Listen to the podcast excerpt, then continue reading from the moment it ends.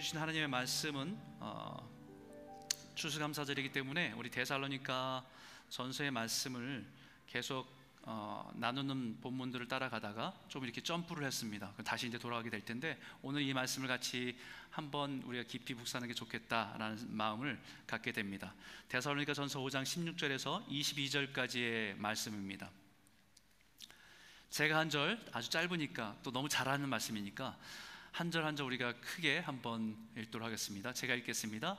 항상 기뻐하라. 범사에 감사하라. 이것이 그리스도 예수 안에서 너희를 향하신 하나님의 뜻이니라. 예언을 멸시하지 말고 22절 같이 읽겠습니다. 악은 어떤 모양이라도 버리라. 아멘.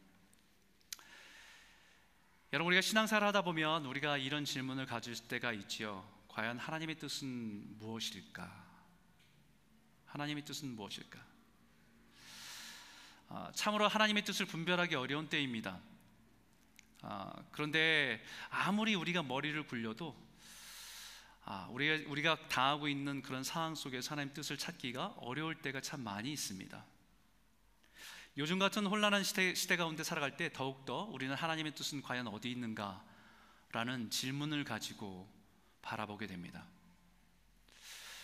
우리가 로마서의 말씀 묵상하다 보면 우리의 복음을 받아들이는 사람들, 예수를 구주로 고백한 사람들, 그 복음이 무엇인지 한참 설명하잖아요. 그리고 나서 이제 그 복음을 받아들이고 예수를 구주로 고백한 사람들의 살아가는 삶의 대전제와 같은 말씀이 있습니다. 그 말씀이 로마서 12장 2절인데 같이 한번 읽어보겠습니다. 함께 읽겠습니다. 시작. 너희는 이 세대를 본받지 말고 오직 마음을 새롭게 함으로 변화를 받아 하나님의 선하시고 기뻐하시고 온전한 뜻이 무엇인지 분별하도록 하라. 우리가 살아가는 세대 가운데 우리가 살아가는 그 세대의 그런 세상의 문화 가운데 우리 마, 우리가 자꾸 그것을 따라가고 본받지 말고 우리 마음을 계속해서 새롭게 함으로 인해서 우리가 찾아야 될 것은 하나님의 선하시고 온전하시고 기뻐하신 뜻이 무엇인가? 이것을 계속 찾고 그것을 찾아서 그 뜻대로 살아가는 것이 믿음을 가진 하나님의 백성의 삶이다라는 것을 말씀드렸습니다. 그런데 우리가 어떤 상황에 처할 때는 참 하나님의 뜻을 찾기가 어렵습니다. 고난 속에 있을 때에는 더욱더 그렇지요. 코로나로 인해서 전세가 겪고 있는 이런 상황 속에서 우리를 향한 하나님의 뜻은 과연 무엇일까? 우리가 살아간 이 시대의 분위기 속에서 그리스도인들을 향한 하나님의 뜻은 어렴풋이 알 것 같은데요. 막상 그 고난의 한복판에 내가 서 있을 때에는 과연 하나님의 뜻이 무엇일까? 분별하기가 어렵다는 것입니다. 코로나로 인해서 재난으로 전 세계가 고통을 받고 있습니다. 그렇게 활발하게 움직이며 서로 왕래하던 것들도 멈춰버렸고 서로를 적대시하고 여러 가지 위험과 위기가 고조되는 이 시대를 살아갑니다. 뉴스를 보면 날마다 새로운 재난의 소식들이 가득합니다. 홍수와 지진과 태풍과 기근과 전쟁의 위기가 고조된 세대를 살아가고 있습니다. 그 시대를 보면서 우리는 아, 마지막 세대에 대한 하나님의 뜻은 우리 영적 긴장감을 가지고 깨어서 기도하고 깨어 있어야 하는 때구나라는 것을 우리는 그 정도의 하나님 뜻은 분별할 수 있습니다. 그런데 막상 그 고통이 나에게 닥치고 그 고난이 나의 가족을 덮쳤을 때 과연 하나님의 뜻은 무엇일까? 라는 질문을 할 수밖에 없죠.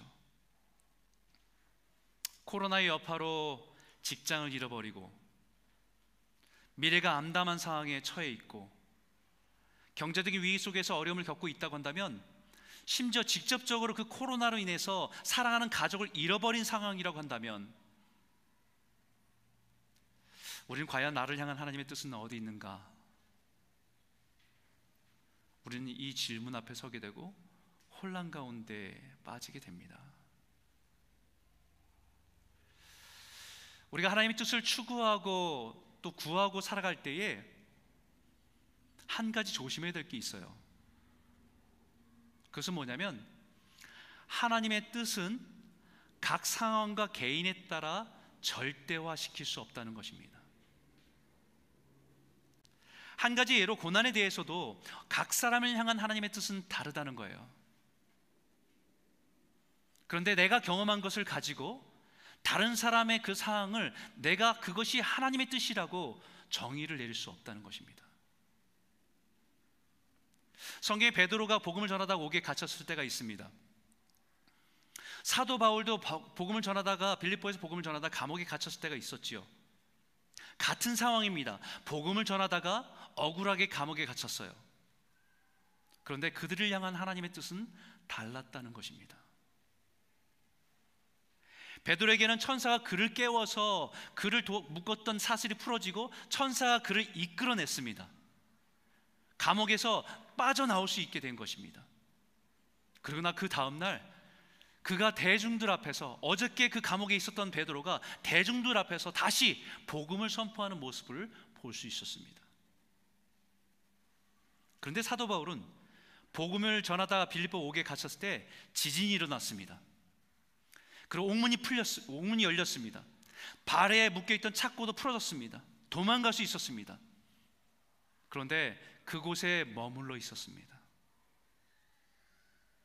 왜냐하면 사도 바울에게는 그 상황을 피하는 것이 하나님의 뜻이 아니고 그 안에 있는 간수장에게 복음을 전하기 위한 것이 하나님의 뜻이었기 때문입니다. 우리는 어떤 상황 속에서 하나님의 뜻을 정확하게 이것이다라 말하기가 참으로 어렵습니다. 내 경험으로 다른 사람에게 그것이 정답인 것처럼 말하기가 참 어렵다는 것입니다. 마치 요배 친구들이 요비 고난 당하고 있을 때에 요배 친구들이 자신들이 경험한 것을 가지고 요백에 늘 와서 하는 얘기가 너 하나님께 회개해야 된다고. 사람들은 모르지만 하나님께 숨겨진 죄가 있다고 한다면 너는 이것을 반드시 하나님께 징계이기 때문에 심판 가운데 있기 때문에 회개해야 된다고. 그들이 경험한 하나님의 뜻은 그거였기 때문에 요백에 그것을 적용한 것이었어요. 때로 우리는 그것이 그 사람을 당하는 고난과 어려움을 보면서 그것이 그 사람을 향한 하나님의 징계인지 아니면 그 사람이 견디고 이겨내야 될 연단인지 우리는 구별하기가 어렵습니다. 하나님은 그 사람이 자신의 죄를 깨닫고 회개하고 돌아오기를 원하시는 것이 하나님의 뜻인데 그 사람은 마치 그것은 자신의 연단하기 위한 하나님께서 나에게 주신 것이라고 생각하고 견디고만 있다고 한다면 그것은 어처구니 없는 일이 될 겁니다. 그래서 우리가 조심해야 될 것은요. 하나님의 뜻을 각 상황과 개인에 따라서 내 경험을 가지고 절대화해서는 안 된다는 겁니다. 그런 절대화해서는 안 되지만 분명한 것은 하나 있습니다. 분명한 것은 각 사람을 향한 하나님의 뜻은 찾기 어렵지만 그 뜻을 찾아가는 과정은 동일하다는 거예요.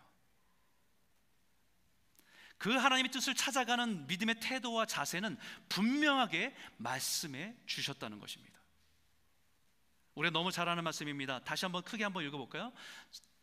5장 16절 18절입니다. 함께 읽겠습니다. 시작. 항상 기뻐하라, 쉬지 말고 기도하라, 범사에 감사하라. 이것이 그리스도 예수 안에서 너희를 향하신 하나님의 뜻이니라. 이것은 분명합니다. 어떤 상황이 있든지 어떤 현실이 있든지 하나님의 뜻을 찾아가는 우리가 과정을 지나가야 할 과정은 분명합니다. 항상 기뻐하라. 쉬지 말고 기도하라. 범사에 감사하라. 여러분 이 말씀 새 말씀은요. 우리가 평안할 때는 이 말씀이 되게 은혜가 됩니다. 우리가 뭐든지 잘 원하는 대로 되고 모든 것이 하나님 은혜 가운데 기쁨 가운데 모든 것이 잘 풀리고 있을 때는 이 말씀이 얼마나 은혜가 되는지 몰라요. 그런데 이 말씀을 받은 데살로니가 교회 성도들은요. 항상 기뻐하라 쉬지 말고 기도하라 범사에 감사 이 말씀을 주실 때는 항상 기뻐할 수 없기 때문에 주신 거예요.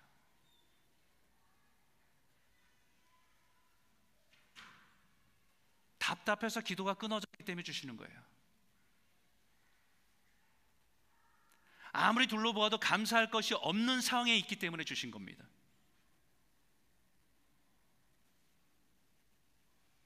기뻐할 수 없는 상황, 아무리 머리로 이해하려고 해도 기뻐할 수 없는 상황, 아무리 감사하려고 해도 감사할 게 없는 상황. 그 상황 때문에 기도하려고 해도 기도마저도 나오지 않는 상황. 그 상황 가운데 있는 성도들에게 주신 말씀입니다. 그 상황 속에서 하나님이 도대체 우리를 향한 하나님 뜻은 무엇인가? 알 수 없는 상황.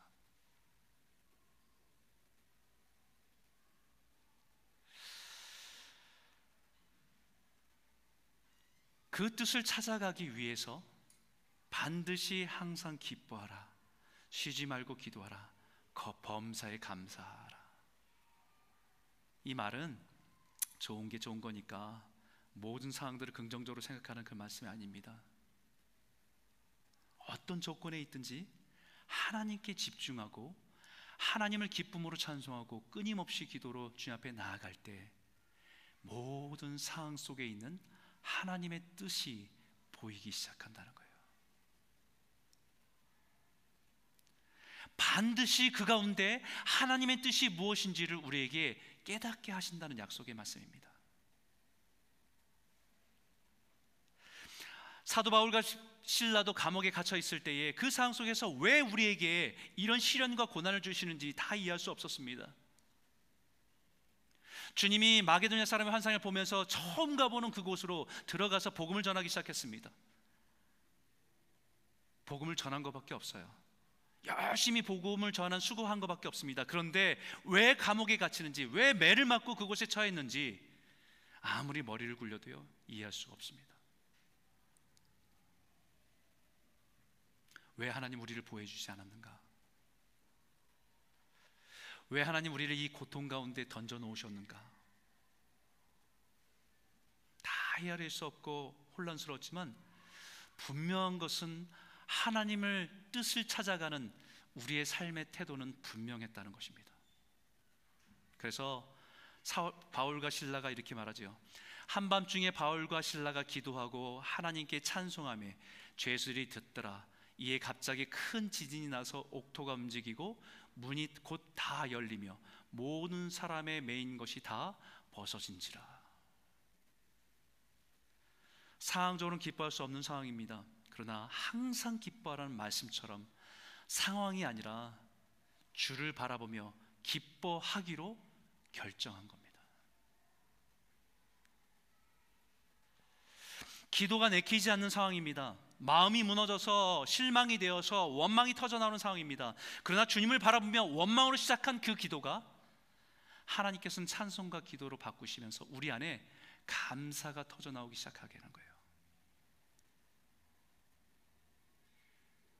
상황을 볼 때는 우리가 기도할 수 없고 마음에 저절로 감정의 기쁨이 일어나지 않을 때에 의지의 결정으로 기뻐하기로 하고 주님을 바라보면서 찬송하고 기뻐할 때 하나님이 우리 안에 은혜를 부어 주시기 시작할 때 변화가 일어나는 것은 우리 안에 감사가 시작되는 것이 은혜의 시작입니다. 상황으로 인한 감사가 아니라 나를 사랑하시는 나를 바라보시는 지금까지 나를 인도하신 그 하나님으로 인한 감사가 터져 나오기 시작한다고 한다면 그 가정에 그 사람에게 하나님의 은혜가 부어지기 시작하는 증거예요.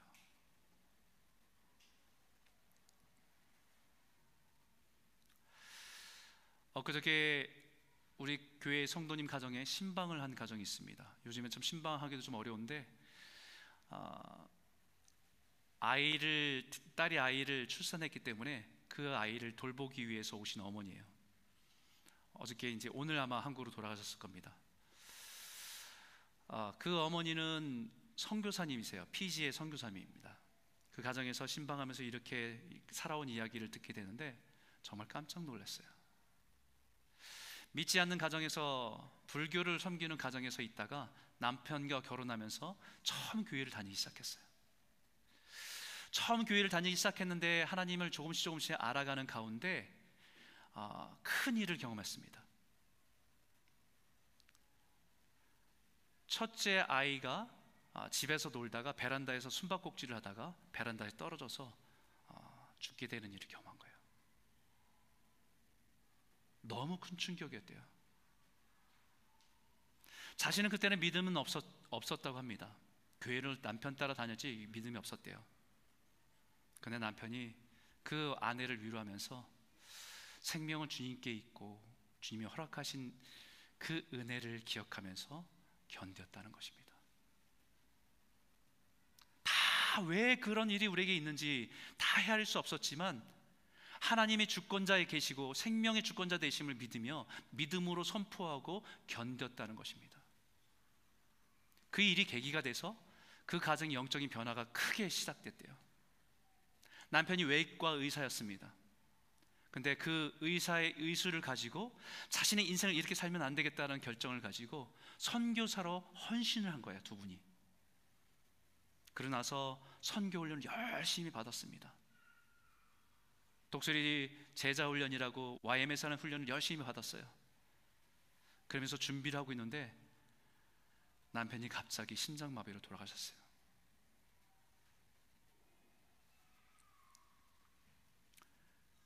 자녀도 하나님께 보냈고 남편을 선교를 준비하는 가정에 그런 엄청난 일을 겪을 때 너무 많이 힘들었다고 해요. 하지만 그분이 고백하는 것은 그럼에도 불구하고 하나님이 자신들을 하나님의 평강으로 보호해 주셨다라는 것을 고백합니다. 자신이 그렇게 믿음이 좋지 좋다고 생각하진 않는데 그 순간조차도 그 모든 생사의 화복을 주관하시는 분은 하나님께 있고 우리가 다 알 수 없는 그 상황이지만 하나님의 선하심을 찬송하면서 견디고 이겨내셨다는 거예요. 그리고 이제 코로나로 인해서 어려움이 있었지만 다시 피지로 들어가서 그 사람들을 섬기는 일에 다시 돌아갑니다. 신방을 해서 말씀을 나누고 은혜를 나누기를 원해서 갔는데 큰 은혜를 받고 왔어요. 그분들이 살아가는 살아왔던 모습을 들으면서 아직도 그 하나님의 뜻이 하나님 뜻이 어디 있는지 분별할 수는 없습니다. 정말 어떤 것이 하나님의 뜻인지 명확하게 이것이 하나님의 뜻이라고 말할 수는 없습니다. 하지만 그 과정을 지나가는 과정에 우리가 하나님의 뜻을 찾아가는 과정은 우리에게 말씀하신 것은 분명하다는 것입니다.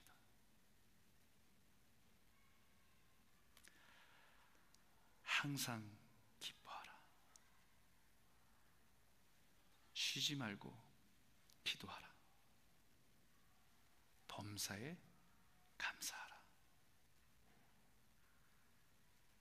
기뻐할 수 없고 기뻐할 수 없고 기도할 수 없고 감사할 수 없는 그 상황 가운데 하나님을 바라보며 믿음의 길을 가라가는 거예요.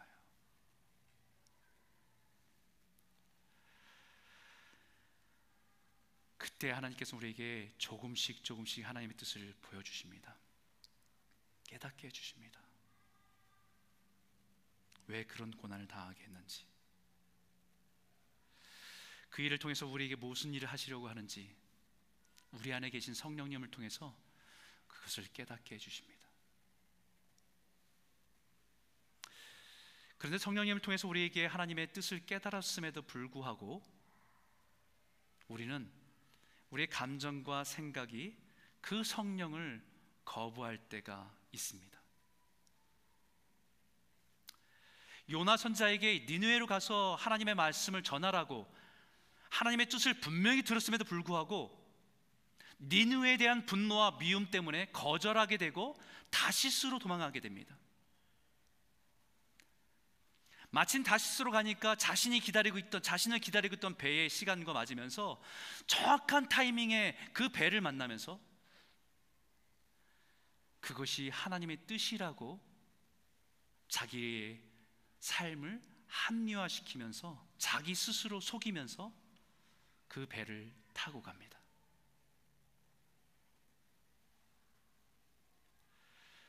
우리가 하나님의 뜻을 분별하기 위해서 두 번째 중요한 것은 먼저 내 뜻을 버리고 반드시 순종하려는 의지가 필요합니다. 그렇기 때문에 이렇게 말합니다. 그 뒤에 말씀에 데살로니가 전서의 이 말씀에 19절과 22절 이렇게 말하죠. 같이 한번 읽어 볼까요? 함께 읽겠습니다. 성령을 소멸치 말며 예언을 멸시하지 말고 범사에 헤아려 좋은 것을 취하고 악은 어떤 모양이라도 버리라. 성령이 우리 안에 말씀하시는 것을 무시하지 말라는 것이에요. 하나님 말씀하시는 것을 기억하고 간구하지 말라는 것입니다. 항상 기뻐하라 쉬지 말고 기도하라 범사에 감사하라는 것은 자기 자신의 스스로 만족을 위해서 사용하지 말고 하나님의 뜻에 순종하기 위한 우리 영적인 태도라는 것을 잊지 말라는 것입니다. 그때 우리 안에 성령님은 우리 안에 하나님의 선하시고 기뻐하시고 온전한 뜻이 무엇인지를 깨닫게 해주십니다. 그것을 오늘 본문에 다시 표현하면 좋은 것은 취하고 악은 어떤 모양이라도 버리라는 것이에요. 좋은 것이라고 하는 것은 내가 보기에 좋은 것이 아니라 하나님 보시기에 좋은 것입니다. 하나님 보시기에 선한 것입니다. 하나님 보시기에 온전하신 것입니다. 그러니까 내가 볼 때는 별로 마음에 안 들 수 있어요. 내가 볼 때는 기분 나쁜 것일 수 있습니다. 내가 볼 때는 불편한 것일 수 있습니다. 하지만 성령님께서 우리에게 주시는 것에 대해서 간구하지 말고 우리가 그것에 순종할 때에 하나님의 뜻이 내 안에서 이루어지는 것입니다. 하늘의 뜻이 땅에서 이루어지는 것처럼 하나님의 뜻이 내 삶을 통해서 그 뜻이 이루어지는 것입니다.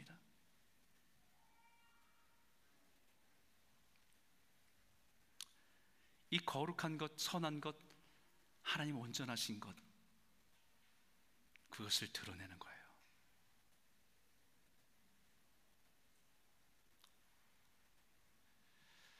오늘 이 말씀을 통해서 우리가 너무 좋아하는 말씀이잖아요. 항상 기뻐하라, 쉬지 말고 기도하라, 범사에 감사하라. 그것은 하나님의 뜻을 찾아가는 길이에요. 우리 안에 성령님께서 말씀하실 때 우리 연약함에도 불구하고 하나님께 순종의 자리로 나아갈 때 내 삶을 통해 하나님의 뜻이 드러날 줄 믿습니다. 생각해 보십시오. 하나님의 뜻을 몰라서 순종 못했습니까? 하나님의 뜻은 분명했어요. 근데 내 생각이 더 컸어요. 하나님은 뜻으로 우리에게 말씀해 주셨어요. 근데 내 감정이 더 강했어요.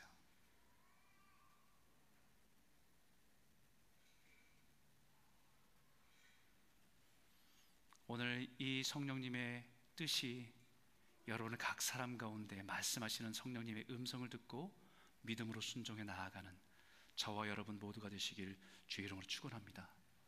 추수감사 주일입니다.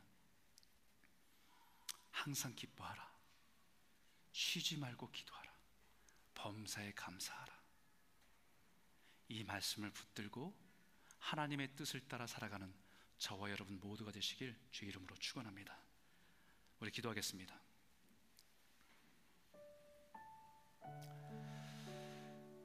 이제 우리 같이 한번 기도하기 원합니다. 하나님 혼란한 시대 속에서 살아갑니다. 하나님의 뜻을 구하고 분별하며 살아가는 삶이 될 수 있도록 인도하여 주시옵소서. 내 뜻과 내 생각과 내 감정에 따라 살지 않고 우리 안에 성령님께서 인도하심에 따라 순종하며 살아갈 수 있도록 우리를 인도하여 주시옵소서. 우리의 심령의 감사가 회복되고 오직 주님만 바라보며 살아가는 성도의 삶이 되기 원합니다. 내 삶을 통해 하나님의 뜻이 이루어지는 삶으로 살아갈 수 있도록 내 삶을 주님께 드리며 나아갈 수 있도록 인도하여 주시옵소서. 우리 한번 같이 한번 기도하기 원합니다. 함께 기도하겠습니다. 하나님 아버지 감사합니다.